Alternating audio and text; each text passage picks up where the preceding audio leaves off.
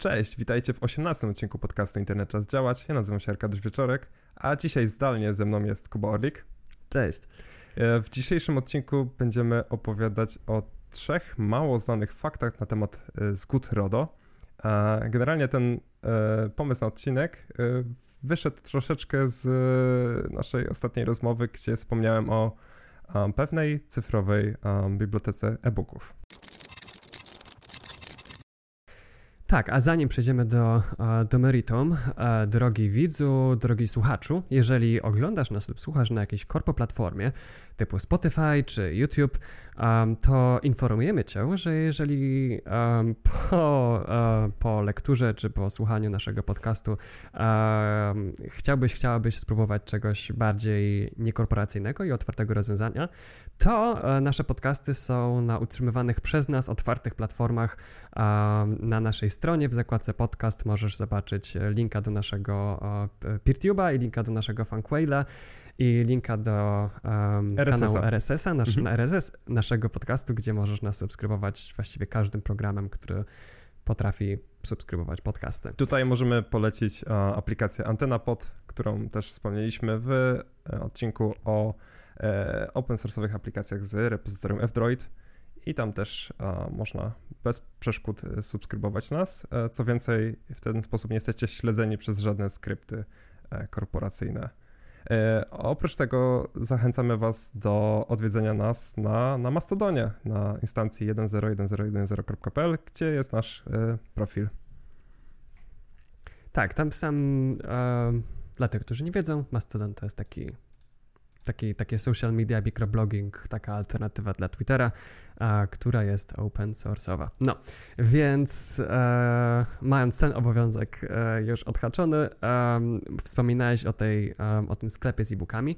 Mhm. Tak, to był sklep e, Legimi e, i to, to w trakcie nagrywania ostatniego odcinka z, właśnie zwróciłeś mi uwagę na wątek na Twitterze, w, e, w którym się udzielała także Mediafilia. Mhm. I tam było jedno takie stwierdzenie, chyba jak mam gdzieś tutaj zapisane, um, bo cała, cały knyf, roz, roz, cała, cała rozmowa była o tym, uh, że um, to Legimi chce wprowadzić automatyczne przetwarzanie danych użytkowników za pomocą sztucznej inteligencji, żeby lepiej wykonywać jakieś rekomendacje czy coś takiego. No mhm. i wątek był o to, jak to jak to jest z punktu widzenia danych, danych osobowych, ochrony danych osobowych. I powiedzieli, generalnie na początku to wyglądało jakby mieli bardzo kiepską sytuację, jeżeli chodzi o dane osobowe, ale okazało się, że nie jest tragicznie. Um, ale użyli jednego takiego sformułowania. Um, jak w przypadku każdego, to jest cytat teraz, jak w przypadku każdego tego typu serwisu, wycofanie tych zgód jest równoznaczne z niemożliwością korzystania z serwisu. Można to zrobić przez usunięcie konta i lub kontakt z działem wsparcia.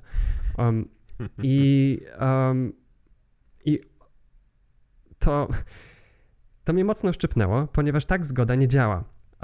I prawdopodobnie Legimi miał tutaj na myśli coś innego niż zgoda, tylko bardziej na myśli, że jeżeli chcecie, żeby przetwarzanie tych danych ustąpiło, to musicie usunąć konto i tak to działa, ale tu już nie mówimy o zgodzie, tylko tu mówimy o, o uzasadnionym interesie.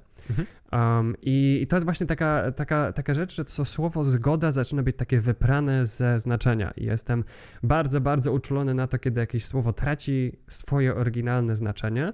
Um, i, uh, I nie przychodzi jakieś nowe słowo na jego miejsce, bo wtedy tracimy możliwość mówienia o tym w ogóle.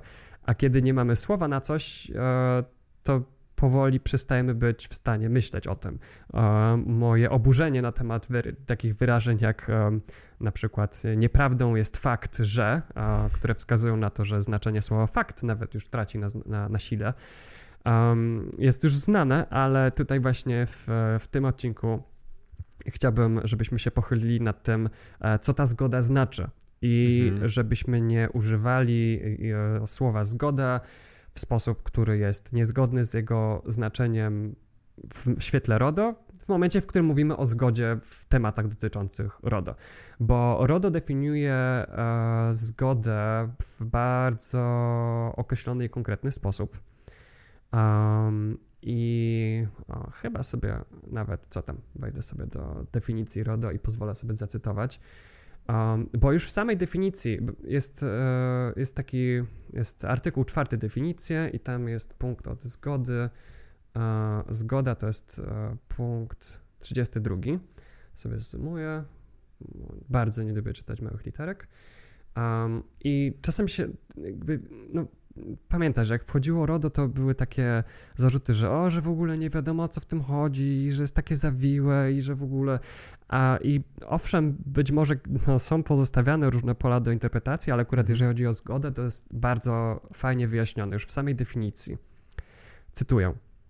Zgoda powinna być wyrażona w drodze jednoznacznej, potwierdzającej czynności, która, wy, e, która wyraża odnoszące się do określonej sytuacji dobrowolne, świadome i jednoznaczne przyzwolenie osoby, których dane dotyczą.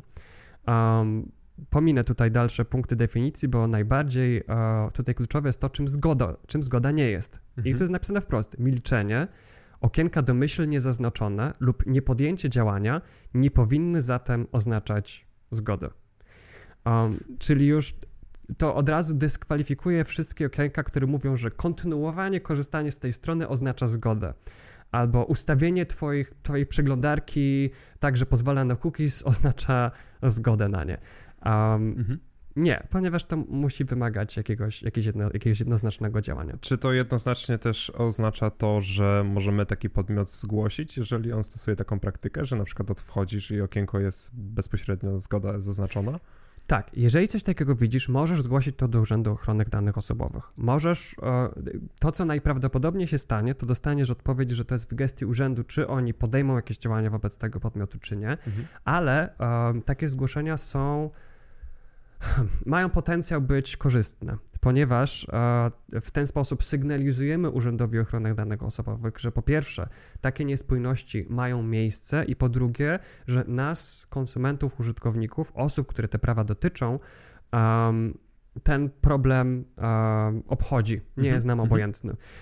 Więc, e, więc tak, Urząd Ochrony Danych Osobowych ma obowiązek zająć się Twoją sprawą, jeżeli ona dotyczy konkretnie Ciebie, jeżeli Twoje konkretne dane zostały w jakiś sposób nieprawidłowo przetworzone.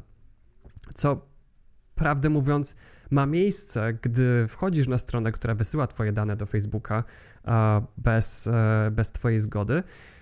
Niemniej jednak, e, no, trzeba to wtedy wykazać i ten proces zgłaszania tego opiszemy w, w najbliższym czasie. Co jeszcze warto, ja bym tutaj zaznaczył, um, biorąc pod uwagę, że wiem, jakie jest Twoje doświadczenie odnośnie zgłaszania różnego rodzaju takich e, podmiotów. Mhm. Um, problematyczne jest też to, to, że są strony internetowe, które na przykład nie mają podobnego administratora, nawet nie wiadomo do kogo kierować prośbę, albo kogo jako tako zaskarżać e, do Urzędu Ochrony Danych Osobowych, nie? Tak. Um, jeszcze e, niedawno wystosowałem pismo do Urzędu Danych Ochrony Danych Osobowych z pytaniem, um, czy jeżeli właśnie jest jakaś strona, na której nie ma napisane, kto jest administratorem, ale widzę, że ta strona wysyła moje dane do podmiotów trzecich bez mojej zgody mhm. lub innej przesłanki legalizującej, bo o tym sobie jeszcze powiemy dzisiaj, um, to czy urząd ma uprawnienia, że tak powiem, śledcze do tego, żeby sprawdzić, kto to jest? E, podejrzewam, że nie, ponieważ w kilku zgłoszeniach, które zrobiłem, urząd się mnie pytał, do kogo należy ta strona. A ja znajdowałem po prostu dane w KRS-ie, im wysyłałem, nie?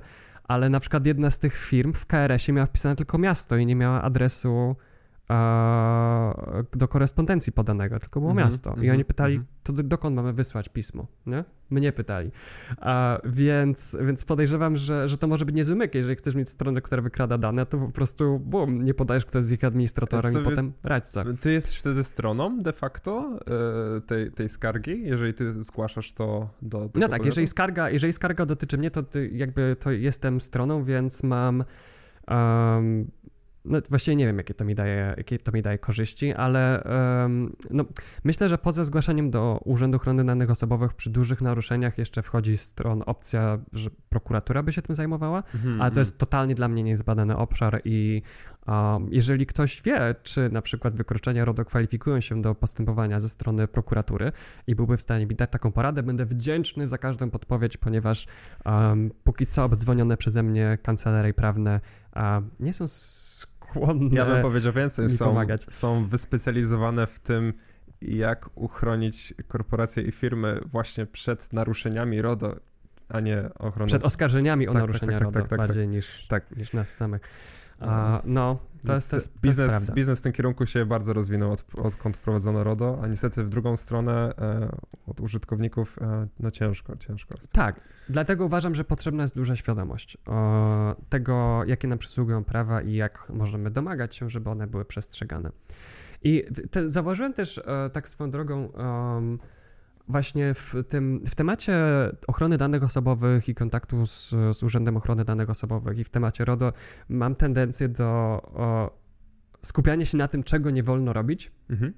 ale też e, myślę, że warto, żebyśmy zrobili taki artykuł o tym, jak e, polepszyć proces przetwarzania danych osobowych, tak żeby, em, żeby strona była z nim zgodna. Dlatego zacząłem pracować nad wtyczką do przeglądarki, która, którą będzie można włączyć i sprawdzić, czy dana strona ujawnia informacje e, podmiotom trzecim e, i jakie to są informacje, w szczególności element, część historii przeglądania i sztucznie nadane ID. Mhm. Um, i, I tak, i, i, bo, bo trochę um, ostatnio dzięki um, aktywności na social media um, zostaliśmy wzbogaceni o nową dozę pokory. Opowiedziałbyś trochę o tym? Ojejku, ale o co masz na myśli? Odnośnie skryptów śledzących na naszej stronie. No tak, tak. E, Jeżeli chodzi o naszą stronę internetową, to przez przypadek e, umieściliśmy, um, bo korzystamy z Ghosta. E, To jest takie narzędzie do open source'owe, do mikroblogowania, znaczy do, te, do tego generalnie bloga, którego prowadzimy. Mhm. A, no i w dużej mierze ono się sprawdza, ale nie wypełnia one naszych 90 czy 100% czy 99% naszych potrzeb, ponieważ a, oprócz tego, że jest trochę dziwny edytor tekstu do, do, do umieszczania tak. jakby edycji całości, że my jak em, kiedyś przeprowadzimy dla was e, warsztaty a, z obsługi komputera za pomocą samej klawiatury, tak na przykład używamy Homa czy Enda, e, chociażby takich prostych przycisków na klawiaturze, po to, żeby się przenieść do końca linii, to my się przenosimy po cały paragraf i inne dzikie rzeczy się dzieją w tym, w tym goście. No Bardzo ale twórczo podchodzi do obsługi skrótów Tak. klawiaturowych. ba- sprawia wrażenie, że bardziej należy go używać poprzez um, myszkę niż klawiaturę. Mhm, mhm. A, no i właśnie jednym z feature'ów jest umieszczanie osadzonych tweetów, ale my na początku myśleliśmy, że to działa tak, że jeżeli wrzucamy link do tweeta, to on go pobiera, wrzuca a, treść tego tweeta do naszego postu a, i na tym koniec. Okazało się, że nie. Okazało się, że osadza tweeta jednocześnie umieszczając skrypty śledzące e, od Twittera do naszej strony. I, Po co e, on to robi?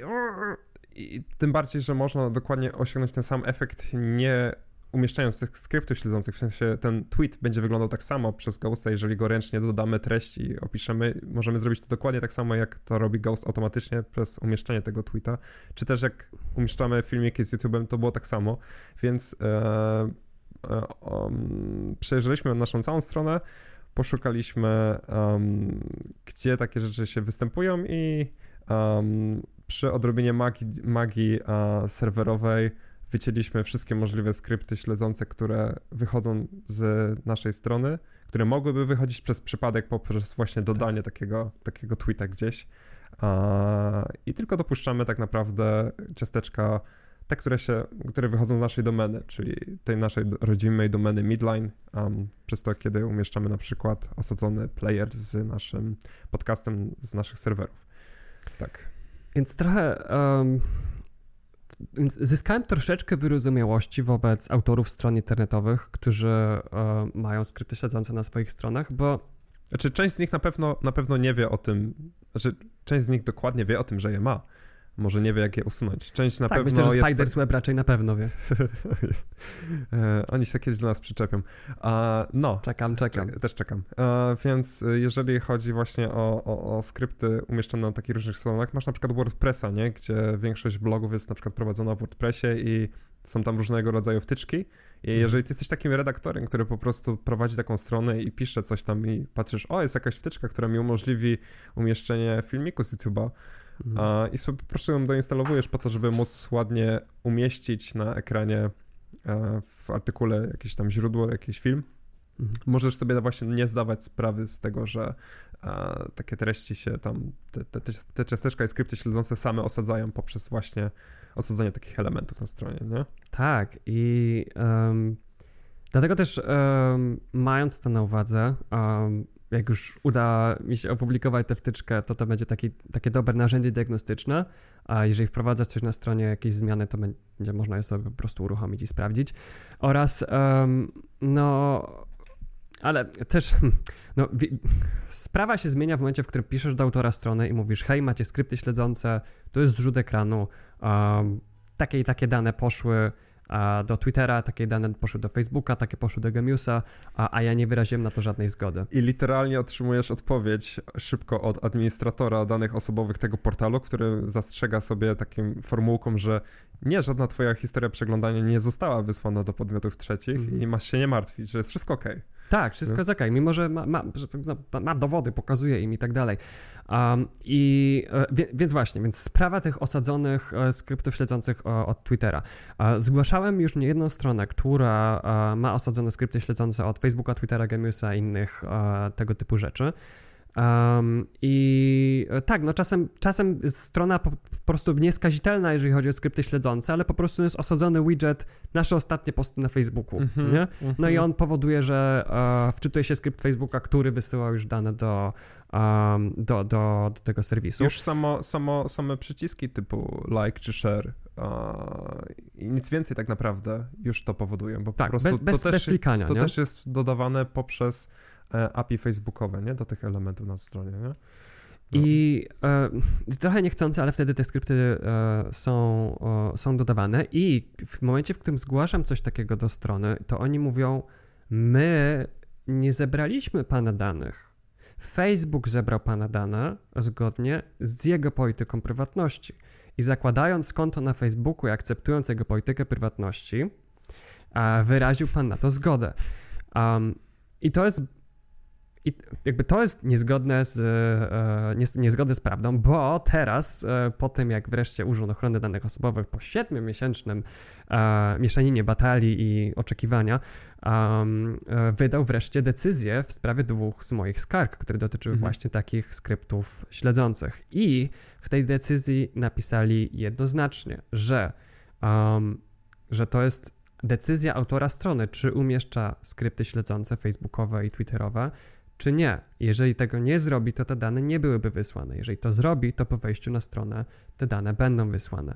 Dlatego um, to jest za sprawą decyzji autora strony, te dane są wysyłane, więc on się przyczynia do wysyłania danych do Facebooka i bez zgody nie może tego zrobić. Mogę nawet zacytować e, decyzję, którą otrzymałem, tylko ją znajdę. Ty, Arkadiusz, okay. przepraszam, bo coś chciałeś mówić. E, tak, chciałem powiedzieć, że faktycznie wtedy, kiedy my jesteśmy administratorem strony internetowej i przez naszą stronę przechodzą dane do tego portalu trzeciego typu Facebook czy Twitter i tak dalej, a no to my jesteśmy w tym obowiązku przetwarzania tych danych. My jesteśmy poniekąd y, osobą, która bierze udział w tym, w sensie podmiotem, który bierze w tym udział, nie? Mhm. Więc e, tak, tak jak mówisz, e, to też do nas, e, od nas zależy, nie? Od, to nas dotyczy po prostu, nie? To nie jest tak, że sobie osadzisz jakiś skrypt i powiesz, no to, to, wszędzie są skrypty, no co panu poradzę, no Panie, tak, o, to nie, to nie my zebraliśmy dane, to pana przeglądarka wysłała. Dokładnie.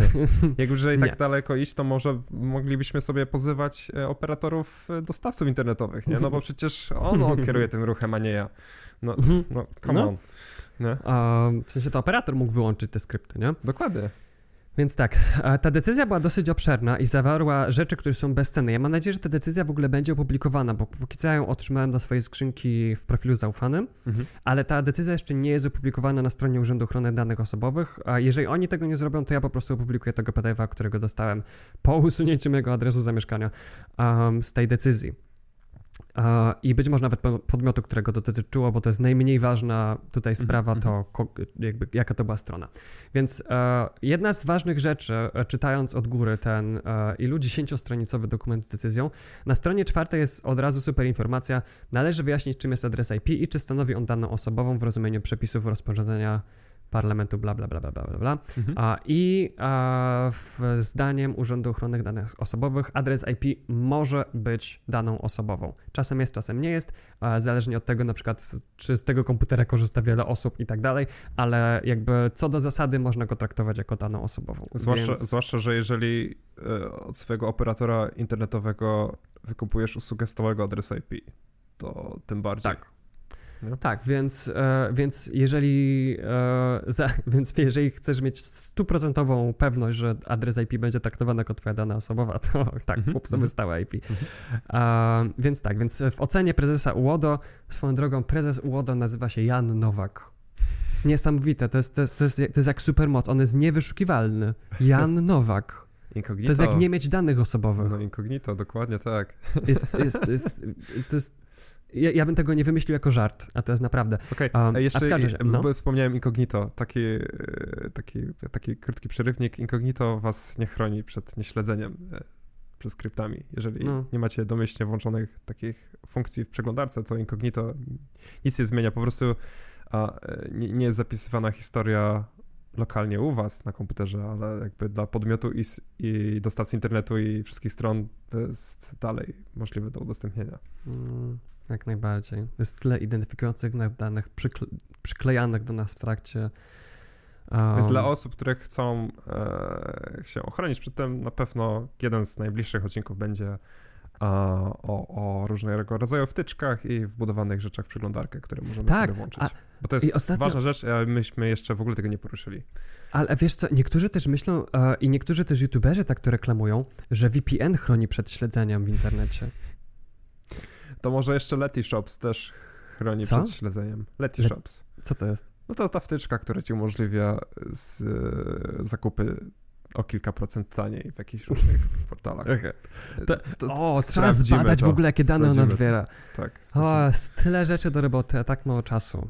No, Więc on Tylko sp- pozostaje tylko czekać, aż e, z, z Patronite będzie mógł się utrzymywać, będzie mogli rzucić nasze, e, nasze prace i, a, i po No, prostu więc- na pełen etat narzekać na naruszenia RODO. Speaking of which, uh, przerwałem ci, więc E, Tak, e, więc e, czytając dalej, w związku z powyższym w ocenie prezesa UODO stwierdzić należy, że zarówno adres IP skarżącego, to jestem ja, jak również e, adres ID, adres ID plików cookies, tu się trochę rypnęli, um, po prostu. ID zawarte w plikach cookie, z uwagi na uzasadnione prawdopodobieństwo zidentyfikowania skarżącego, to ja, w powiązaniu z tymi danymi stanowią jego dane osobowe. Um, potem odwołują się do sprawy e, C-myślnik 40 przez 17 Fashion ID um, kontra e, zapomniałem jest jakaś, była, była taka sprawa, to był chodziło pozew o jakiś, e, jakiś portal z ciuchami, nie? Chyba coś tak, takiego, nie? i on został pozwany przez e, Verbraucher Centrale NRW.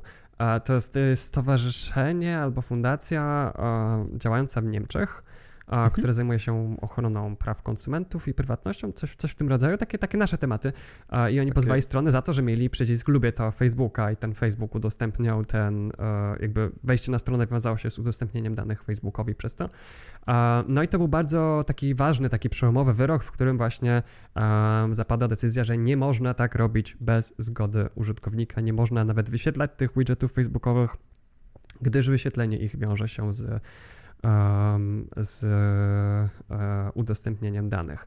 I tu jakby bardzo mi się podoba fakt, że Urząd Ochrony Danych Osobowych w tym, e, jak przy, po pierwsze, przytacza kwestie, które i decyzje sądu, które bardzo są em, związane z treścią mojej skargi Mhm. i w sposób, który je opisuje, pokazuje, że doskonale rozumie, na czym polega naruszenie ze względu z punktu widzenia zarówno ze względu o, technicznego, jak i, jak i prawnego. Więc Tak, jestem jest bardzo zadowolony z tego, jaką daje decyzję. Co prawda, od razu spoilując zakończenie, karą, jaka została przyznana, jest tylko pouczenie, ale e, to jest tak siak zwycięstwo, ponieważ mamy jakby no, z, naszego polskiego urzędu już potwierdzenie, że taka praktyka jest niezgodna z, z RODO. I Mhm. jeżeli uważam, że jeżeli na przykład jakiś podmiot po pouczeniu nadal by kontynuował szkodliwą praktykę, no to wtedy można złożyć skargę ponownie, a jeżeli ona by się skończyła pouczeniem, no to wtedy już można zrobić odwołanie do sądu administracyjnego, pokazując, że hej,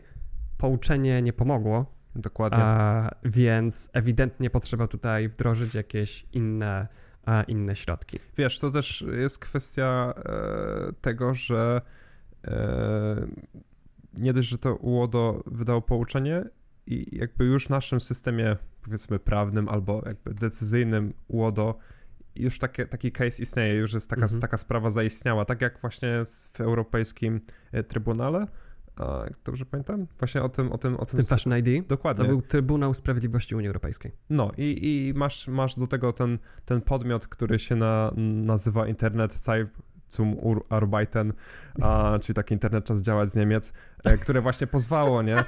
E, pozwało ten, e, ten, ten, e, tę stronę i jakby mega mi się podoba ten fakt, że UODO nie dość, że to rozumie, to też wykorzystuje już zaistniałe sytuacje, w sensie już sprawy, które powołując się na sprawy, które już zaistniały kiedyś, do właśnie, do wyjaśnienia jakichś naszych spraw, które zgłaszamy. To jest całkiem spoko. Tak, już będziemy mogli po prostu pokazać paluchem. Tutaj jest taka Mhm. decyzja. Dlatego bardzo, bardzo bym chciał, żeby ona została opublikowana. I e, ja myślałem, że po prostu Urząd Ochrony Danych Osobowych publikuje wszystkie decyzje, jakie wydaje, ale nie wiem teraz, czy oni robią to z opóźnieniem, czy może tylko wybrane decyzje są, bo w tym roku wydał bardzo mało decyzji. Ostatnia była chyba z 11 lutego, um, jeżeli chodzi o pub- opublikowane, nie wiem ile wydał. Um, więc e, to też, e, no będę się kierował po prostu z pytaniem tutaj do urzędu e, o wyjaśnienie. To jest też taki protip, to jest taka, taka, taka rzecz, którą odkryłem. Jeżeli Mhm. chcesz coś wiedzieć o jakimś urzędzie, spróbuj po prostu napisać pismo z pytaniem. I prawdopodobnie dostaniesz odpowiedź albo informację o tym, gdzie można szukać odpowiedzi i póki to nie jest e, coś, co, do czego dostęp ci nie przysługuje na, na podstawie e, dostępu do danych publicznych, no to prawdopodobnie to dostaniesz. A jeżeli ci przysługuje, a nie dostaniesz, no to wtedy można robić odwołania. E, ja się Tak, po prostu tak. czuję czasem jak, po- nie mam wykształcenia prawniczego i to pewnie słychać po tym, jak o tym opowiadam, ale um, ja się czuję, jakbym czytał instrukcję do bardzo złożonej gry planszowej Mhm. odnośnie tego, co można robić, a co nie i kiedy.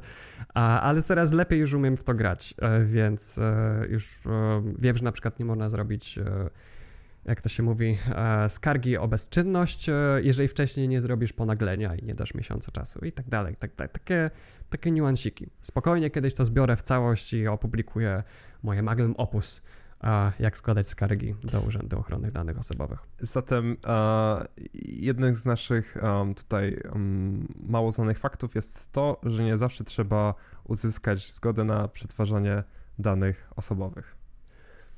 E, tak, e, ponieważ są różne przesłanki odnośnie tego, e, jak, e, odnośnie tego, przepraszam, chmura pokowidowa. E, Są różne przesłanki legalizujące przetwarzanie e, Mhm. danych osobowych i zanim jeszcze, e, zanim zrobimy to, to jeszcze zamknę tylko tę klamrę kompozycyjną z tą skargą, bo ch- chciałbym tylko powiedzieć, że obydwie strony, w których, do których dotyczyły te skargi, które wysłałem i wobec których już dostałem decyzję od Urzędu Ochrony Danych Osobowych, bo zgłosiłem znacznie więcej stron. Obydwie te strony już nie mają tych skryptów śledzących, o których wspomniałem, Także jest wygrano. więc e, jest, jest zdecydowanie wygrana. Co prawda, jedna z tych stron ma teraz nowe skrypty śledzące, ale przynajmniej mają okienko a, o, o okienko o skryptach. RODO. Nie, wcześniej było też okienko, ale w tym okienku nie można było nie wyrazić zgody. A w sensie wyszerzała się opcja zapisz, jak kliknąłeś nie wyrażam Wiesz, zgody. A teraz zacząłem się właśnie zastanawiać, zanim przejdziemy do naszych punktów, e, No. czy, czy, do, czy jest w ogóle dopuszczalną praktyką mm, blokowanie możliwości niewyrażenia zgody. Nie? Wydaje mi się, że nie. Tak nie, bo to nie będzie wtedy zgoda. Dokładnie, nie? Zgoda musi być dobrowolna, nie? A, a w momencie, w którym e, nie, jakby nie masz możliwości niewyrażenia zgody, no to nie jest to zgoda dobrowolna. Mhm. To jest coś innego. Ale właśnie ludzie, bo tak jak wspomniałeś, żeby przetwarzać dane osobowe, nie musimy koniecznie mieć zgody, ponieważ są inne możliwe przesłanki legalizujące. Na przykład y, możesz mieć prawny obowiązek przetwarzać te dane. I to RODO też bardzo jasno opisuje. E, czekaj, który to był. E, który to był artykuł? Przepisy ogólne. E, mi się kojarzy, że to był artykuł szósty. Chyba mam tu linka w zakładkach. Tak, artykuł Okej. 6. Mhm. Dobrze, tylko niech mi się do niego przeskroluje. Okej, nie, n- nie raczyło. Um, poczekaj, poczekaj. Tak, zgodność przetwarzania z prawem. Mhm. Gdzie to jest? Ja jestem jakiś dzisiaj derpowy. O, jest, zgodność z przetwarzaniem prawem, właśnie. Mhm. E, więc mamy te sześć różnych przesłanek e, legalizujących. Albo jest zgoda, albo jest po prostu przetwarzanie tych danych jest niezbędne do wykonania umowy, Mhm. um, albo jest niezbędne do wypełnienia obowiązku prawnego, albo jest niezbędne do ochrony żywotnych interesów osoby. No, jeżeli, nie wiem, czyjeś imię, nazwisko albo grupa krwi będą potrzebne do tego, żeby komuś udzielić pierwszej pomocy, to nie będziesz mu dawał formularza RODO, tylko po prostu zdobędziesz te informacje i uratujesz mu życie. Um, e, lub piąte, przetwarzanie jest niezbędne do wykonania zadania realizowanego w interesie publicznym. I szósty, dosyć niefortunny, e, jeżeli przetwarzanie jest niezbędne do celów wynikających z prawnie uzasadnionych interesów e, realizowanych przez administratora lub przez stronę trzecią, bla, bla, bla. Tak. Więc I to jest, i, i, właśnie ten ostatni punkt F to to jest właśnie ten prawnie uzasadniony interes, który przez wiele podmiotów jest w mojej skromnej ocenie e, totalnie subiektywnej e, naciągany, nie? Z jednej strony tak, ale z drugiej strony ja widzę też, że ludzie za bardzo w przetwarzaniu danych skupiają się na tym, że mieć tę zgodę, że mieć ją, żeby ją albo wymusić, albo ją po prostu, wiesz, e, nie dać opcji nie wybrać tej zgody, albo jakoś porwać się na tę zgodę, pomimo tego, że mamy inne możliwe przesłanki legalizujące, jakie możemy sobie wybrać do tego, żeby te dane przetwarzać. Um, I więc na przykład raz w życiu spotkałem się z takim absurdem, że przed podpisaniem umowy e, musiałem podpisać pierwszą umowę, która, w której była zgoda na przetwarzanie danych w tej drugiej umowie. Co jest bez sensu, bo mamy przecież właśnie ten podpunkt B, artykuł 6 punkt 1 podpunkt B, czy litera B, przepraszam. Mhm. A przetwarzanie B jest niezbędne do wykonania umowy i wystarczy jeden z tych, jedna z tych przesłanek legalizujących do tego, żeby te dane móc przetwarzać. Więc, e, więc Okej. nie, nie musimy mieć Okej. zgody, żeby na przykład przetwarzać twoje dane do umowy. No To to jest- teraz, teraz patrz, masz okienko na stronie internetowej, nie? Masz Mhm. tam e, zgodę i uzasadniony interes. Jest to przy jednym podmiocie, o, nie wiem, na przykład profilowanie użytkownika pod kątem e, lubianych rzeczy czy czegokolwiek i Mhm. masz zgodę, którą możesz odznaczyć i masz uzasadniony interes, który jest do tego samego przyczepiony i też możesz go oznaczyć, czy nie. Jakby mam wrażenie, mam No. wrażenie, że e, że jakby z, z punktu widzenia pewnej wielu różnych stron, czy zaznaczysz Mhm. zgodę, czy zaznaczysz uzasadniony interes, to stanie się dokładnie to samo. Tak, ja, ja- zapytałem się kilku administratorów No. stron a, i, a, i bardzo było mi trudno uzyskać jednoznaczną odpowiedź, ale tak jak ja to zrozumiałem, a to jeżeli nie zaznaczysz zgody, to nie będą się pochowywali na uzasadniony interes. Okej, okej, czyli Ale to jest w ogóle- jedno wyłącza drugie. nie, właśnie nie. nie. Nie wyrazisz zgody, to oni sobie myślą, ok, ja mam uzasadniony interes, to będę używał uzasadnionego interesu jako No tak, ale zostawią ten suwak, który jeżeli ty nie odznaczysz, to będzie ten uzasadniony interes. Jakby, jakby same, jakby jak, wydaje mi się, że jest aż dziwne pytać o to, jeżeli jest na to uzasadniony interes, żebyś Dokładnie. ty wyrażał zgodę na uzasadniony interes, nie literalnie zgodę, że jest to przycisk zgoda, tylko właśnie ten przycisk uzasadniony interes, nie? I, ja, wiesz co, i, bo jakby tak, w świetle RODO jakby to jest bardzo um, niełatwe, ale to jest bardzo proste pod tym względem, że masz cel przetwarzania danych Mhm. i ten cel przetwarzanych danych jest realizowany przez jakiś podmiot a na mocy którejś przesłanki legalizującej. Mhm. Czyli mamy cel realizowany przez kogoś na mocy jakiejś przesłanki. Um, I w momencie, w którym masz coś takiego, że masz podmiot i masz zgoda i uzasadniony interes, Mhm. ale nie masz celu napisanego, to, to, to, to jest jakby. To jest albo skonstruowane okienko tak, żeby zamulić Twoją interpretację tego, co się będzie działo z tymi danymi, albo to jest okienko przygotowane przez kogoś, kto nie rozumie tego podziału, że każdy cel musi mieć opisany. em, że, że każdy cel musi mieć opisany podmiot i um, i e, przesłankę legalizującą. Co więcej, dawanie zarówno zgody, jak i uzasadnionego interesu jest problematyczne z dwóch, z dwóch względów. Już, mhm. już się posiłkuję moimi notatkami, bo ostatnio um, Parlament Europejski wydał takie pismo, jak ono się nazywało? To była, to była rezolucja Parlamentu Europejskiego z dnia 25 marca 2001 roku, którą bardzo polecam przeczytać i która będzie podlinkowana do artykułu, który, um, który będzie towarzyszył temu, temu podcastowi. W którym to, w której to rezolucji można przeczytać, że powinna być wybierana tylko jedna podstawa prawna dla każdego celu przetwarzania. Mhm. Mhm. Więc robienie czegoś takiego, że hej, masz tu cel i możesz dać zgodę albo uzasadniony interes, a jest, e, jest sprzeczne z tym, co jest zawarte w rezolucji Parlamentu Europejskiego. Ale rezolucja Parlamentu Europejskiego to nie jest prawo, a, ale wskazuje na to, jak te wartości wspomniane w RODO a, powinny być interpretowane w momencie, w którym stosujesz się do ich intencji, a niekoniecznie super literalnie, wręcz złośliwie literalnie, dosłownie do jego um, dosłownej treści. Um, więc, e, więc tak, więc to jest po pierwsze problematyczne, że wybieramy tylko jedną podstawę prawną dla każdego celu przetwarzania, a w mhm. tych e, takich e, pop-upach o RODO, jakie mamy chociażby na Spider's Web, co tam, e, to sprawia wrażenie, że właściwie nie wiadomo jakby, że to, że to rozgraniczenie nie jest zaznaczone i znowu tutaj granice się zamyka, z, zamazują. A po drugie, Parlament Europejski z, też zwrócił uwagę w tej rezolucji, że administratorzy danych osobowych nadużywają uzasadnionego interesu jako przesłanki, uh, jako przesłanki legalizujące. Mhm.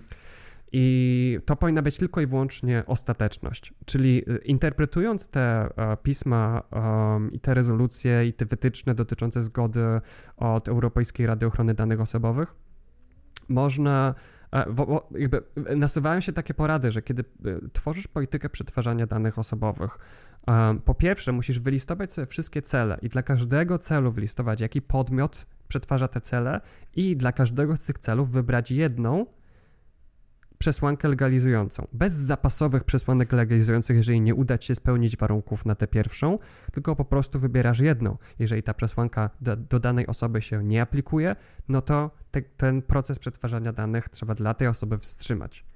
Co więcej, nie dość, że jest właśnie tak, jak mówisz, że są, jest więcej przesłanek i, i w związku z czym są zrobione na przykład dwa przyciski, dwa przesuwaczki do tego, mhm. albo checkboxy, albo cokolwiek, żeby, żeby zaznaczyć e, to, czy, lub zaznaczyć tylko uzyskany interes, to jeszcze nie ma celu, tak? Jak masz, masz podmiot, nie?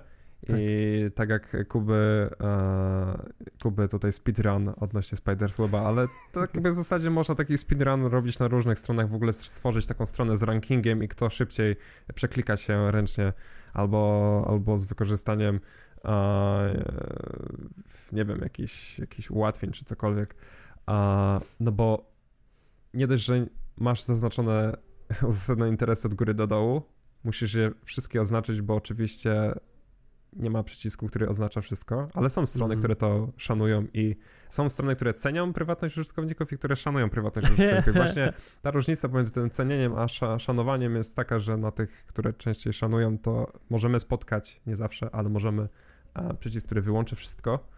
A, to jest miły gest w stronę użytkownika, to nie znaczy, że oni szanują twoją prywatność. Jeżeli nadal na tej liście jest 300 podmiotów... Tak, to i tak, tak to jakby nie zmienia tego faktu, nie? Ale jeszcze, jeszcze, jeszcze z tych wszystkich e, rzeczy bardzo mnie denerwuje to, że niech już sobie jest te 300 podmiotów, ale nikt nie, nie podjął się tego, żeby wypisać, jaki jest cel dlaczego ten mhm. podmiot otrzymuje jakieś dane o tobie. Tak. To jest po prostu jego politykę prywatności, co E, co robi tak naprawdę z użytkowników idiotów, e, bo nikt nie będzie siedział i czytał 300 polityk prywatności, które mogą się zmieniać co po chwilę, nie?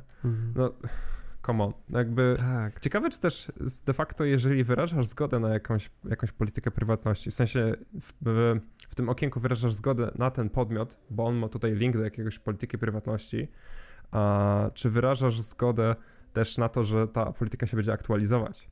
A, hmm. Czy jak się zaktualizuje któryś z tych 300 podmiotów, czy znowu zobaczysz okienko na tym Spider's Webie czy innej stronie, czy nie? Jakby...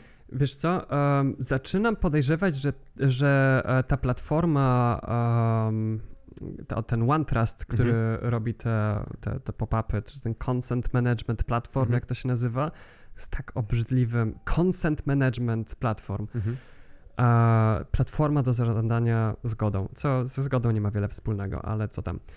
Um, że, że pewnie oni by zrobili, byliby w stanie zrobić tego typu funkcjonalność, która blokuje ci, um, jakby, która pokazuje ci ten pop-up ponownie, jeżeli coś się zmieniło, ale nie wiem, nie, nie sprawdzałem. Tak, no jakby to nie jest, to nie jest trudne e, do osiągnięcia, tylko wyobrażam sobie, jakby intuicja mi podpowiada, że jeżeli by coś takiego wprowadzili, to zrobiliby to w taki sposób, że dalej wyświetliliby ci te 300 podmiotów, a nie ten jeden podmiot, który się zmienił. Tak, Ale jakby... tak, żebyś Anusz nie wiedział, co się tak, do końca zmieniło. Dokładnie tak. No, więc mm. myślę, że użytkownikom należy się to, żeby wyświetlano im div, porównanie tego, co się zmieniło, albo, albo hej, ten podmiot zaktualizował politykę prywatności, cokolwiek, a nie to, że ty jako użytkownik musisz brylować w gąszczu tych polityk prywatności, żeby ustalić, czy coś się zmieniło. W zasadzie musiałbyś je co chwilę zapisywać mhm. i za każdym odwiedzeniem strony sprawdzać, porównywać tekst do tekstu, czy się coś nie zmieniło. Ech. Jakby ja, ja, jestem bardzo sfrustrowany tym, jak, jak to działa, jak to tak. wygląda. RODO ma narzędzia do tego, żeby sprawić, że będzie nam łatwiej zarządzać naszą prywatnością, ale są, wciąż są podmioty tak złośliwe, że wzięły to prawo i zrobiły z niego coś, i, i zrobiły z niego wymówkę do tego, żeby nam jeszcze życie utrudnić. Mhm, mhm. Spektakularne. Witamy okay. po krótkiej przerwie technicznej. Um, więc e, tak, tak jak e, o czym ja ostatnio mówiłem, od, e, mówiliśmy o tych, o tych pop-upach RODO i o tym, co się, co się stanie, e, jakby się zmieniła polityka mhm. prywatności. Nie wiem, czy aż tak bardzo ich obchodzi, um, czy użytkownicy dowiedzą się o zmianie polityce, zmianie, zmianach polityce prywatności, zwłaszcza, że to jest nie. zrobione tak, żebyśmy jak najpewniej uniknęli czytania tych polityk prywatności, bo jak daj spokój, wchodzę na Spidersweba i mam przeczytać 300 różnych polityk prywatności, to mhm. jakby... A w tym czasie co? mógłbyś przeczytać e, e, jakże super artykuły, nie? Na temat technologii. Zamiast Wiesz co, szczerze mówiąc, nawet nie jestem w stanie znaleźć artykułu, bo za każdym razem, kiedy próbuję wejść na Spidersweb, dostaję ten pop-up, no i muszę, wiesz, no. klikać, klikać, klikać, klikać, klikać i w końcu stwierdzam, nie, to, to, to, ta, ta strona nie jest, nie, nie jest warta tyle wysiłku, w sensie żadna strona nie jest warta tyle wysiłku, cokolwiek by tam było. Um, tak, że, że żadna strona nie jest warta wysiłku, jeżeli E, implementuje okienko z setkami podmiotów i nie Przede wszystkim strony nie powinny być warte wysiłku, strony nie powinny być wysiłkiem, strony powinny dawać nam treści. Ech, no tutaj, tutaj można powiedzieć o odcinku Gemini i naszych, a, który tam też poruszyliśmy o Spiderswebie, ale... To jest tradycja, w każdym odcinku będzie coś o Spiderswebie. No, ale jeżeli chodzi faktycznie o, o to, jak, jak treść jest zniesiona, no to protokół Gemini a, tutaj moim zdaniem fajnie, fajnie może rozwiązać ten problem i też wywalić w kosmos a, wszelkiego rodzaju szpiegowanie użytkowników. Tak, ale myślę też, że e, przede wszystkim Gemini jest e, protokołem, w którym będzie trudno robić. W Gemini chodzi o to, że on odwraca na głowie tę strukturę. To użytkownik jest pod, ma, ma, kontrolę nad tym, co wyświetla się no, na ekranie. Jak wygląda sposób, w ogóle, to, jak wygląda ta więc, treść, więc... Yy... Więc to nie jest taka, więc to nie jest przestrzeń, do której na przykład WP by chciał wejść, bo WP ma takie podejście, że to oni chcą, wiesz, mieć kontrolę nad tym, jak wielkie są reklamy, ile ich jest e, i jak wolno wczytuje się ich strona i tak dalej. Mam taką dygresję, że w no. naszej takiej e, takiej wersji influencersko-technologicznej internet czas działać, jeżeli wesz, weszliście by na jakiś artykuł, gdzie wymieniamy jakieś aplikacje, to żeby przeczytać kolejną, trzeba by wejść na kolejną stronę. O, Wiesz, tak. Trzeba by się przeklikać dalej i dalej, zobacz następną. I z każdym A... razem, z każdym klikiem kolejne skrypty. Cz, cz, cz, wysyłane tak. informacje, czy ten użytkownik poszedł dalej i obejrzał kolejną aplikację. No. Może na Prima Aprilis kiedyś zrobimy taki wciul kosztowny żart, w którym zrobimy taką stronę internet czas działać, inspirowaną, wiesz, tymi najgorszymi praktykami, jakie są w internecie, że wchodzisz yes. a na stronę i od razu zaczyna się, e, wiesz, nasz odcinek podcastu grać na głośnikach i z filmikiem, nie? W takim okienku po prawej stronie. I nie da się go zamknąć, nie da się tak, go zamknąć. będą dwa pop-upy hmm. o RODO, nie? Ten stary o cookiesach i na wierzchu ten pop-up e, o, z tymi checkboxami. A będziemy mieli listę podmiotów, które przetwarzają twoje dane osobowe, to będzie, będzie wymienione Spiders Web i wszystkie podmioty, które Spiders Web wymienia w swoim pop-upie, ale musisz wejść i sam przeczytać i tam mhm. odznaczyć. Mhm. i, dobra. no i jeszcze... Dobra, od, odhaczam już i, i, e, pociski do Spiders Weba na ten odcinek tak. i postaram się powstrzymać przed następnymi. Na tej stronie jeszcze umieścimy powiadomienia o tym, że są, że używamy push push go i innych takich fajnych notyfikacji. To też w ogóle będzie jakimś naszym odcinkiem o tym, e, czemu niektóre strony implementują powiadomienia push, które są takie troszkę inne niż te natywne tak. I, i, dlaczego korzystają z jakichś podmiotów, które generalnie umożliwiają wysyłanie powiadomień push. Jest to dziwne. A, no i też w naszym artykule, tak, i w tym artykule, który będzie załączony do tego odcinka, a, również wspomnieliśmy o tym podmiocie, bo jest to Virgin Mobile i on na przykład korzysta z Push Push Go, a, ale tutaj będziemy mówić o Virgin Mobile w innym kontekście. Tak, w, w kontekście zgody marketingowej w zamian za rabaty. Mhm. Bo przede wszystkim zgoda powinna być dobrowolna i zgoda nie może być wymuszona. Jeżeli warunkiem korzystania z Twojego serwisu jest wyrażenie zgody na coś, to nie jest to ważna zgoda. Więc um, E, zaraz dochodząc jeszcze do tego tematu z Virgin Mobilem, ale um, jeżeli e, zgoda jest wymuszona, to nawet jeżeli użytkownik wyrazi tę zgodę, to ta zgoda nie jest ważna. I tutaj nie możesz przetwarzać tych danych osobowych na mocy takiej tak. wymuszonej zgody. I tutaj z tego co pamiętam, bo wcześniej się przyszykowaliśmy do tego odcinka, a zanim wyszły różne tutaj nasze sytuacje, a mhm. to pamiętam, że wspominałeś o tym, że podpisywałeś umowę na telefon i to chyba był T-Mobile, gdzie -hmm. miałeś automatycznie zaznaczoną zgodę marketingową w umowie w salonie. Tak, to była najbardziej frustrująca wizyta w salonie ever. Nie wiem, czy to była nowa osoba na tym stanowisku, czy, czy co, ale jakby. Fuh, um, dała w końcu umowę do podpisania i dała tylko ostatnią stronę. I ostatnia strona była taka, że po prostu u góry było miejsce na podpis. I ja mówię, ok, ale chcemy zobaczyć pozostałe strony. A ona, o, tutaj jest tylko to treść tego, tutaj nie ma nic, nie? A mówię, no ale ja chcę zobaczyć, żeby wiedział, co podpisuje, nie? Mhm. Um, no i dostaję, te, dostaję ten papier, a tam są pozaznaczone zgody marketingowe. I ja mówię, ale ja nie chcę wyrazić zgód marketingowych. A to komputer sam zaznaczył, to pan potem może sobie wycofać. A ja mówię coś, czego raczej nie miała na szkoleniu. A mówię, no, tak, tak, nie no, tak, zgoda musi być dobrowolna. Jeżeli to jest automatycznie zaznaczone, to nie jest to zgoda i najmocniej nie można przetwarzać moich danych osobowych, dlatego proszę wydrukować mi nowy e, arkusz, w którym nie będzie ta zgoda zaznaczona. Nie mam takiej możliwości. A mówię, to proszę spróbować. Ona mmm, idzie, no i drukuje nowy i już jest odznaczona zgoda. I ja w każdym z tych kwadracików, gdzie się normalnie haczyk robi, piszę wielkimi literami nie wyrażam zgody, nie wyrażam zgody i daję swoją parawkę obok. Nie? Co pan robi? Co pan robi? A mówię, no piszę, że nie wyrażam zgody. A mówię, a ona mówi, no przecież ja bym tu panu nie dopisała haczyka. A ja mówię, przed chwilą pani to dokładnie zrobiła, więc czemu miałaby pani tego nie zrobić ponownie, nie? Ona już cała czerwona. Mój tata próbuje powstrzymać śmiech, ale mm. no i w końcu, w końcu się udało, ale w ogóle podsuwanie takiej zgody to jest e, praktyka niezgodna z RODO, więc drogie T-Mobile, drogi, drodzy inni usługodawcy... Um, Telefonii komórkowych? Mhm. Tak. Mhm. Przestańcie tak robić, bo a inaczej zamiast wykrytą kamerę i będę szedł i podstawiał się jako osoba, której będziecie podsuwać fałszywe umowy i będziecie mieli sprawę w Urzędzie Ochrony Danych Osobowych. Więc po prostu nie róbcie tak. Przeszkolcie swoich pracowników tak, żeby nie zaznaczali zgód automatycznie. Zgoda ma być dobrowolna, szanujcie to. To jest moje ostrzeżenie. No i też e, jakby e, zgody marketingowe są do tego, żeby zachęcić użytkowników do wyrażenia zgody, ponieważ mają oni obniżone na przykład abonament, co wykonuje taką presję finansową dla niektórych użytkowników, ponieważ mhm. dla kogoś wydawanie 5 zł więcej czy 10 zł więcej miesięcznie za telefon może wiązać się z tym, czy będzie e, miał co włożyć do garka, czy nie.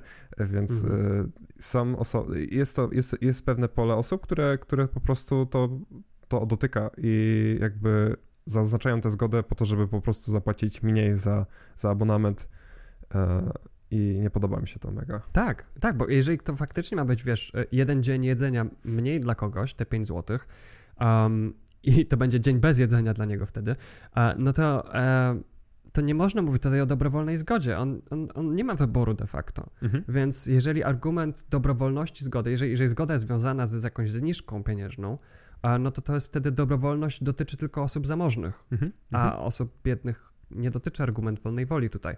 Um, więc e, tutaj jeszcze, o ile myślę, że hmm, nie ma jeszcze jednoznacznego e, orzecznictwa tutaj, ale e, to jest coś, nad czym Parlament Europejski się pochylił i napisał aktualnie tak. Parlament Europejski zauważa z niepokojem, że osoby fizyczne często poddawane są presji finansowej, polegającej na udzieleniu zgody w zamian za zniżki lub inne oferty handlowe, bądź też są zmuszane do wyrażania zgody za sprawą wiązanych przepisów warunkujących dostęp do usługi, co jest sprzeczne z artykułem 7 RODO.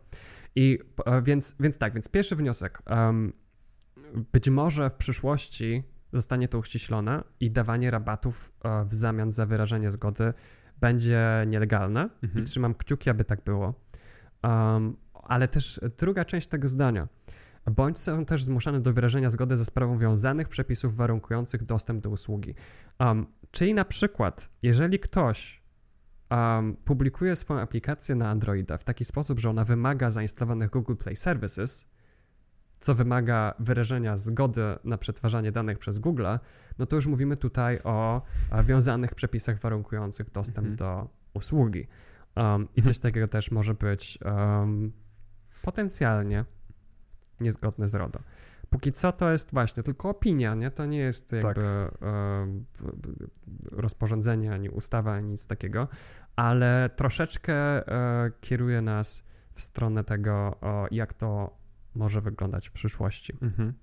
No, ale wiesz, z punktu widzenia Unii Europejskiej to my często, jakby u nas generalnie w Unii Europejskiej te właśnie wszystkie podmioty Big Tech dużo się muszą tłumaczyć i dużo muszą płacić za te, za te, za te, za te, za te różne e, wystosowane do nich em, e, skargi, nieskargi i tak dalej, ale cały czas Mhm. jest dla nich kichnąć, w sensie obawiam się, że no musi tego naprawdę dużo urosnąć, żeby, żeby coś się zmieniło w tym kierunku, nie?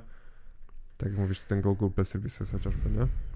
Wiesz co, wysokość kary to jest moim zdaniem ważna sprawa, ale sprawa drugorzędna. Po pierwsze, potrzebujemy jasnych wytycznych, jakie działania są, o, są niedozwolone i tak napisane już w taki sposób, żeby nie można było robić, żeby nie można było wystrychać użytkowników na Spiders Weba i Obiecałeś, że już kończysz. a, widzisz, żartowałem. E, ale, Mhm. e, no przepraszam, to jest taki wygodny przykład. I um, i właśnie, jak, będzie, jak będą bardzo uszczelnione te, e, te przepisy i, i już być może jak pojawi się pierwsze, e, pier, wiesz, pierwsze jakieś e, decyzje w tej sprawie i tak dalej, Mhm. to wtedy będzie można myśleć o tym, jak, jak, jak podkręcić karę za to, nie? Bo też, no wiesz, ten, z tymi karami to jest taki kij, który ma dwa końce, no bo z jednej strony tak, to są rzeczy, które zniechęcają duże podmioty do robienia bardzo złych praktyk, ale z drugiej strony nie chciałbym, żeby e, kary były zrobione w taki sposób, jakby w momencie, w którym kary będą wysokie, a przepisy nieinterpretowane jednoznacznie, to może bardzo o, hamować małe firmy przed rozpoczynaniem w ogóle jakichkolwiek tematów, które dotyczą tematów danych osobowych. Mhm. A dlatego myślę, że właśnie na pierwszy plan powinniśmy wyjść z, z klarownym orzecznictwem, z jasno napisanymi wytycznymi, chociaż moim zdaniem wytyczne są napisane bardzo jasno, ale najwyraźniej, ale, ale wiesz, jak ktoś chce się złośliwie doszukać niejednoznaczności, to się jej doszuka, no Oczywiście, i to, to tak. obserwujemy i, i tak powstał aktualny stan Spiders Weba, nie? Ojejku. No, no to nie, no to jest tak, no, nie, okej, nie. To, to jest prawda. No. Dziękuję. Um, więc, e, więc tak, I, I, myślę, że też fakt, że, że z, z, mojej perspektywy jest bardzo przełomowy fakt, że e, Urząd Ochrony Danych Osobowych Polski udzielił tej decyzji, dwóch decyzji już, um, jakby przyznając mi rację w tej skardze, które, w tych skargach, które napisałem. I, e, i tak, i, i, i jedną z rzeczy, którą mogę jako obywatel robić, jest dążyć do tego, żeby te e, były formalnie opublikowane te decyzje, mhm. żeby było więcej decyzji w tych sprawach oraz żeby było więcej nowych decyzji w podobnych sprawach. I w ten sposób, po pierwsze, Urząd Ochrony Danych Osobowych będzie jak trochę taki, um, taki organizm, jak taki układ odpornościowy, który już jest zaszczepiony na podobnego typu rzeczy i będzie mógł reagować szybciej na nie następnym razem. Chociaż z tego, co myślę, z tego, co widzę, to największe, naj, najbardziej czasochłonne nie jest dla urzędu określenie, że takie przetwarzanie danych jest niezgodne z prawem, mhm. tylko uzyskanie wyjaśnień od podmiotów, które, a, których to dotyczy. Tutaj Wiesz, chyba jest też, największa asynchroniczność. podmiot ma dosyć długi czas chyba na odpowiedź do urzędu, nie? I na ustosunkowanie się i jeszcze na wprowadzenie zmian, jeżeli ten wyda jakąkolwiek a, opinię.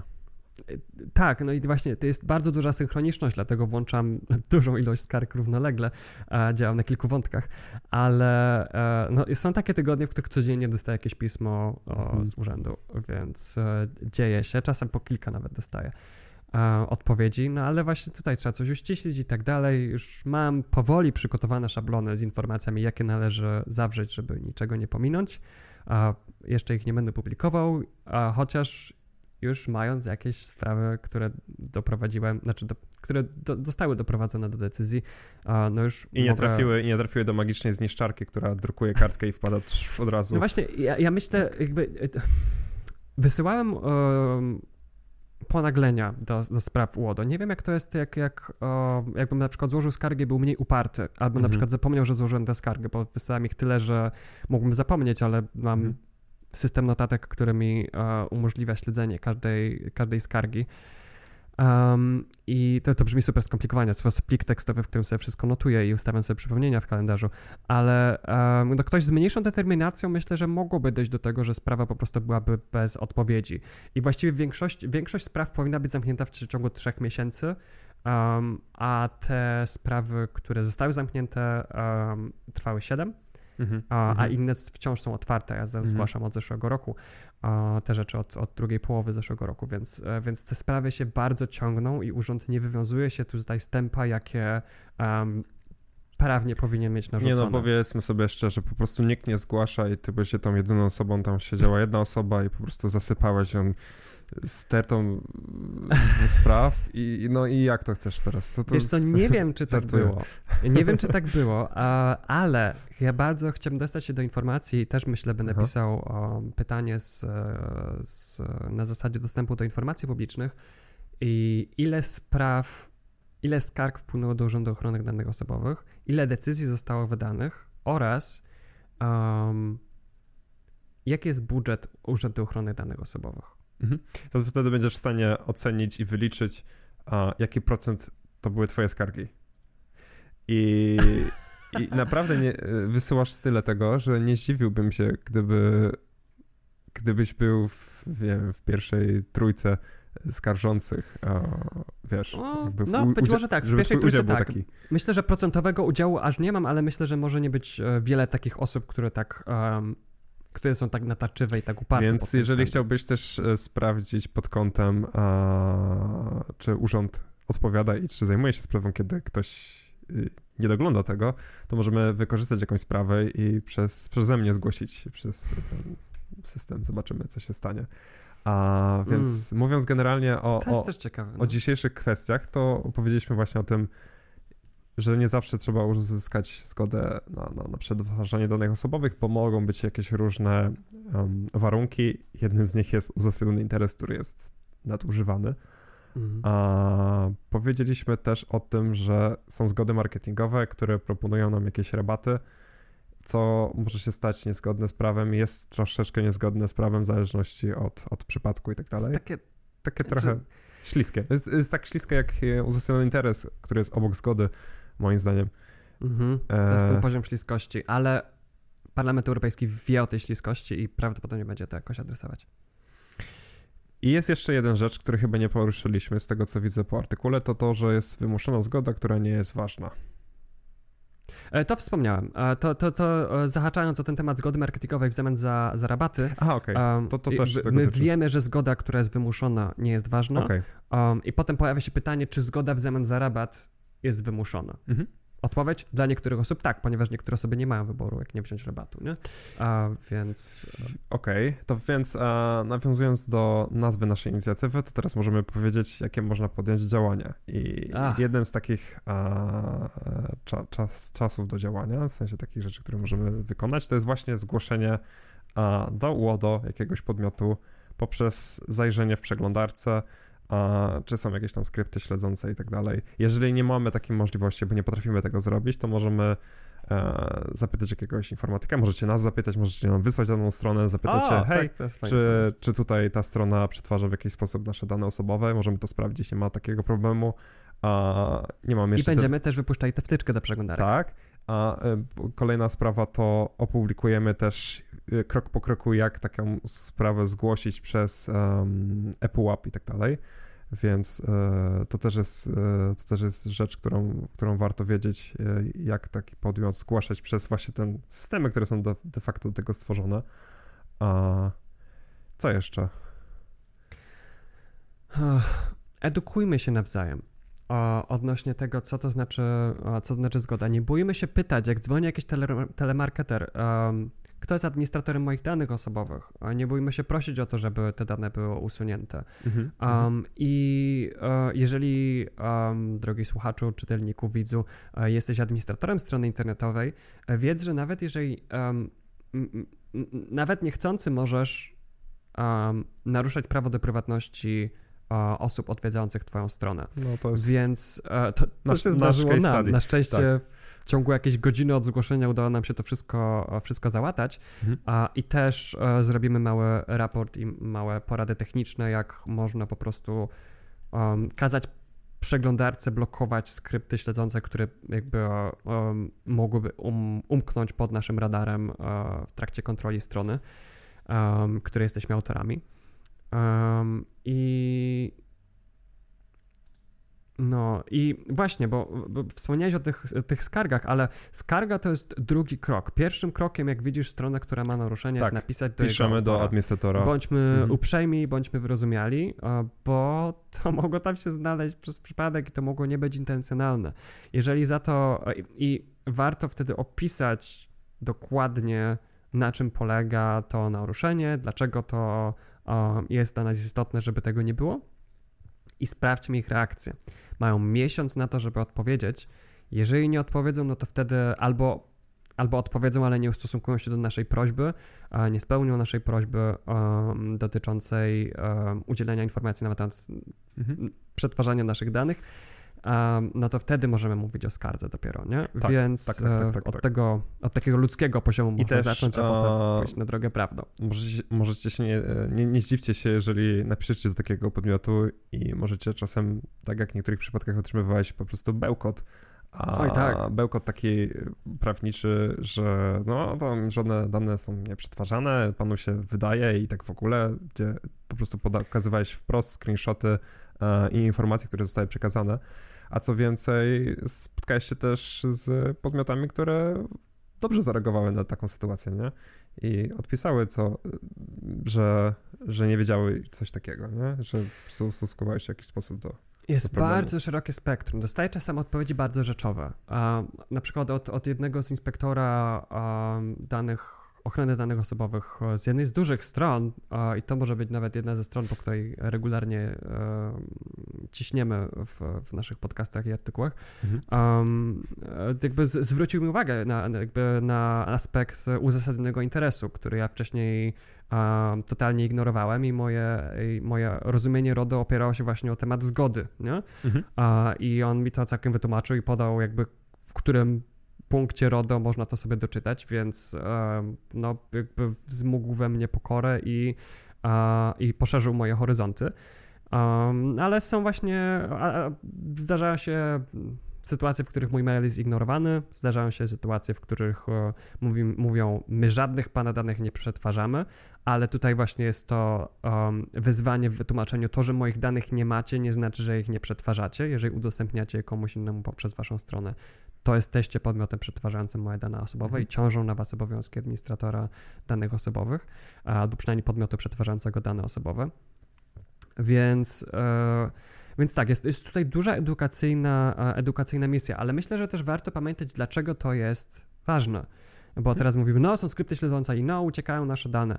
Um, i, i, tutaj um, to nie są dane, które właśnie um, pozwolą, nie wiem, włamać wam się na konto i ukraść wam Dokładnie. pieniądze.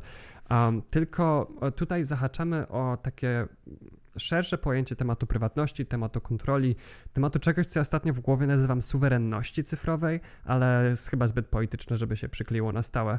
Ale jest, yy, chodzi o to, że jeżeli pozwolimy na drobne zabieranie nam krok po kroku kontroli tego, co się dzieje z naszymi danymi, um, to ten proces będzie postępował. Mhm. już teraz jest całkiem zaawansowany, a im dalej będzie on postępował, tym trudniej będzie się z niego wycofać. Im, im częściej będziemy praktykowali kontrolę nad naszymi danymi, im częściej będziemy sygnalizowali, hej, um, to nie jest ok, kiedy ty decydujesz o tym, co się dzieje z moimi danymi, a nie ja, bo mhm. te dane mnie dotyczą. Um, to będziemy zaznaczali, gdzie są nasze granice. Jak je zaznaczymy, to wtedy będziemy je mogli przesuwać tak, żeby nasza, o, nasza prywatność była całkowicie pod naszą kontrolą. A y, bez prywatności, bez kontroli, e, po prostu będziemy dawali się bardziej wykorzystywać. Bez prywatności mamy lepsze reklamy, czyli można nami lepiej sterować, e, można wpływać na nasze decyzje zakupowe, można nam podsuwać rzeczy do kupna, których normalnie byśmy nie kupili i czynić z nas bardziej taką konsumencką masę, którą lepią wielkie korporacje, a nie, nie bycie po prostu indywidualną mhm. jednostką. Jeszcze z takich e, rzeczy, które można by zrobić w kontekście, jeżeli chcemy czytać jakiegoś jakąś stronę, która wymusza na nas takie zgody i tak dalej, to zauważyłem dwie rzeczy. Mhm. Czasami te strony udostępniają RSS-a i można subskrybować jakiś content poprzez korzystanie z czytnika RSS i ściąganie tych treści artykułów. Czasami są to całe artykuły, czasami są to część artykułów, więc to jest taka jedna opcja. Druga mhm. to zauważyłem, że e, w Firefoxie czasami działa um, ten tryb poprawionej czytelności, czyli ten reader view, że go włączysz, mhm. to automatycznie skrypty śledzące i jakby um, te JavaScriptowe rzeczy nie działają, po prostu one znikają, zostaje ci same HTML strony internetowej, więc czasami można po prostu w ten sposób przeczytać artykuł e, na Spiders Webie, chyba działa, z tego co pamiętam. No, no, możecie sprawdzić.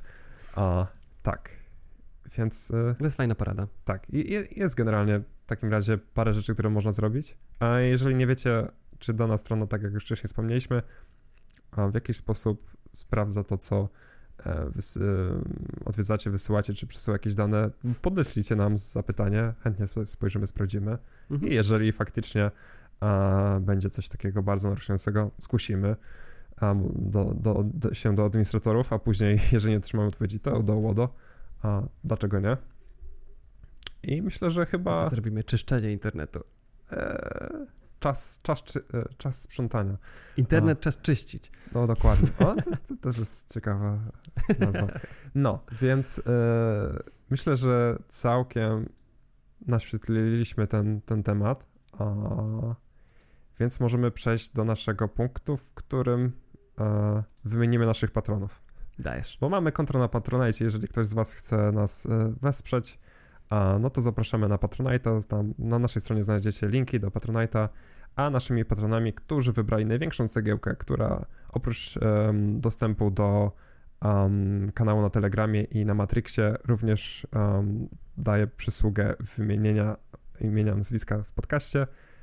no to teraz te osoby wymienię. Jest to Grzegorz Ciechocki, Marcin Mikołajczak, Josani, Miklo, kto tu jeszcze? Zbyk Gałęza, Ernest Wiśniewski, Maciej Nowak, Piotr Losy i Krzysiu Weiss. I serdecznie dziękujemy wszystkim patronom, którzy, którzy nas wspierają, a za waszą aktywność na naszym kanale na Telegramie i na Matrixie. E, I tak. I jeżeli chodzi o patronetę, to chyba zaadresowałem to, co chciałem Ja chciałem tylko jeszcze od siebie powiedzieć, że um, jest mi tak niesamowicie miło, że możemy pokryć koszty naszych serwerów. A, Tak, zrobiliśmy na to nawet dzisiaj. Zrobiliśmy to dzisiaj, także... Tak, dzisiaj faktura E, poszła opłacona do Kocnera. Więc Um. y, perspektywa tego, że możemy publikować treści nie korzystając tylko i wyłącznie z korpomediów, tylko to, Mhm. że um, z pieniędzy właśnie patronów utrzymywać usługi i po prostu wam to dawać w zamian, jest e, całkiem, całkiem fajnym, fajnym aspektem. I jak już wspomniałem o korpomediach, to znajdziecie nas również na niekorpomediach, na Mastodonie, o którym wspomnieliśmy wcześniej, na naszych usługach. A jeżeli bardzo chcecie e, korzystać z korpomediów, e, no to na naszej stronie również znajdziecie linki do, do tych rzeczy. E, miejcie na uwadze to, że choćby byśmy nie chcieli, to i tak em, te podmioty zbierają statystyki i różne rzeczy o was, na przykład ile macie lat, skąd pochodzicie i tak dalej, więc e, no takie dane są. I jakby to, że my z nich nie korzystamy, tylko wiemy o tym, że są, to jakby to tylko od nas zależy, ale te podmioty wykorzystują to do bardzo wielu rzeczy. W związku z tym też, e, jeżeli oglądacie na YouTube, no to prawdopodobnie zostanie wam pod, e, podrzucony kolejny odcinek może naszego podcastu, a może jakichś innych treści, które są podobne, bo się to w jakiś sposób łączy z tym, co was interesuje. Tak. Więc y, jeżeli wam YouTube podsunie następny odcinek, to nie klikajcie um, obejrzyj teraz, tylko zobaczcie na naszego Peertube'a. Mhm. Peertube'a albo na naszą stronę, gdzie też je publikujemy i spróbujcie sobie zobaczyć, jak to działa. A może wam się spodoba. A na Androidzie jest aplikacja NewPipe, która, na której można oglądać zarówno filmiki z YouTube'a, jak i z PeerTube'a, więc Mhm. um, jest, e, doświadczenie jest jakby, no, experience. Brakuje mi polskiego słowa, ojejku, ale Doświadczenie. mi wstyd. Doświadczenie, tak, tak, Doświadczenie użytkownika. doświadczenie użytkownika Mhm. Mhm. będzie takie samo dla was, więc no. No. Wow. To z tym um, za każdym razem, kiedy um, muszę powstrzymywać falę dygresji na temat innych tematów, żeby można było nadać jakiś jeden temat na tytuł nasze, naszego odcinka, zdaję sobie sprawę, że um, z z tego, ile że to, co chcemy robić tak naprawdę, bo już jesteśmy bliżej tego, co tak naprawdę chcemy e, robić z Mhm. tym i teraz czas działać, tylko to jest jeszcze, a, jeszcze w powijakach odnośnie naszych ambicji, odnośnie tego projektu, ale to, co chcemy robić, to jest praca na pełen etat. Absolutnie. Um, bo na, nadgonić te wszystkie, te wszystkie zmiany i tę i tę szczwaną, złośliwą dosłowność interpretowania RODO i a, zmiany technologiczne i to, co Google wymyśla z alternatywą dla plików cookies i tak dalej, to jest, e, to za, za głowę się można złapać.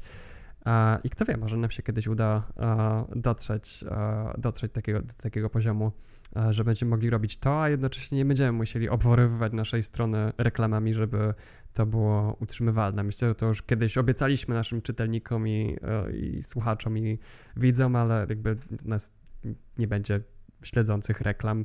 Jedyne co widzę, to jeżeli ktoś chciałby zrobić u nas jakby sponsorowany banner, to tylko jeżeli to w 100% było zgodne z naszą wizją tego, co warto reklamować i nie byłoby to w żadnym miejscu sprzeczne z naszym Jak przekazem. nie będzie to Letty Shops.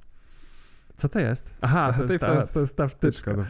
No A, i żadne no. VPN-y i inne tego typu rzeczy, bo Tak, tak, tak, tak. Więc, więc nie wiem, co by to miał być za produkt, ale, ale może się taki znajdzie. może Librem, No. Purism i tak dalej. Hmm? Może. Zobaczymy.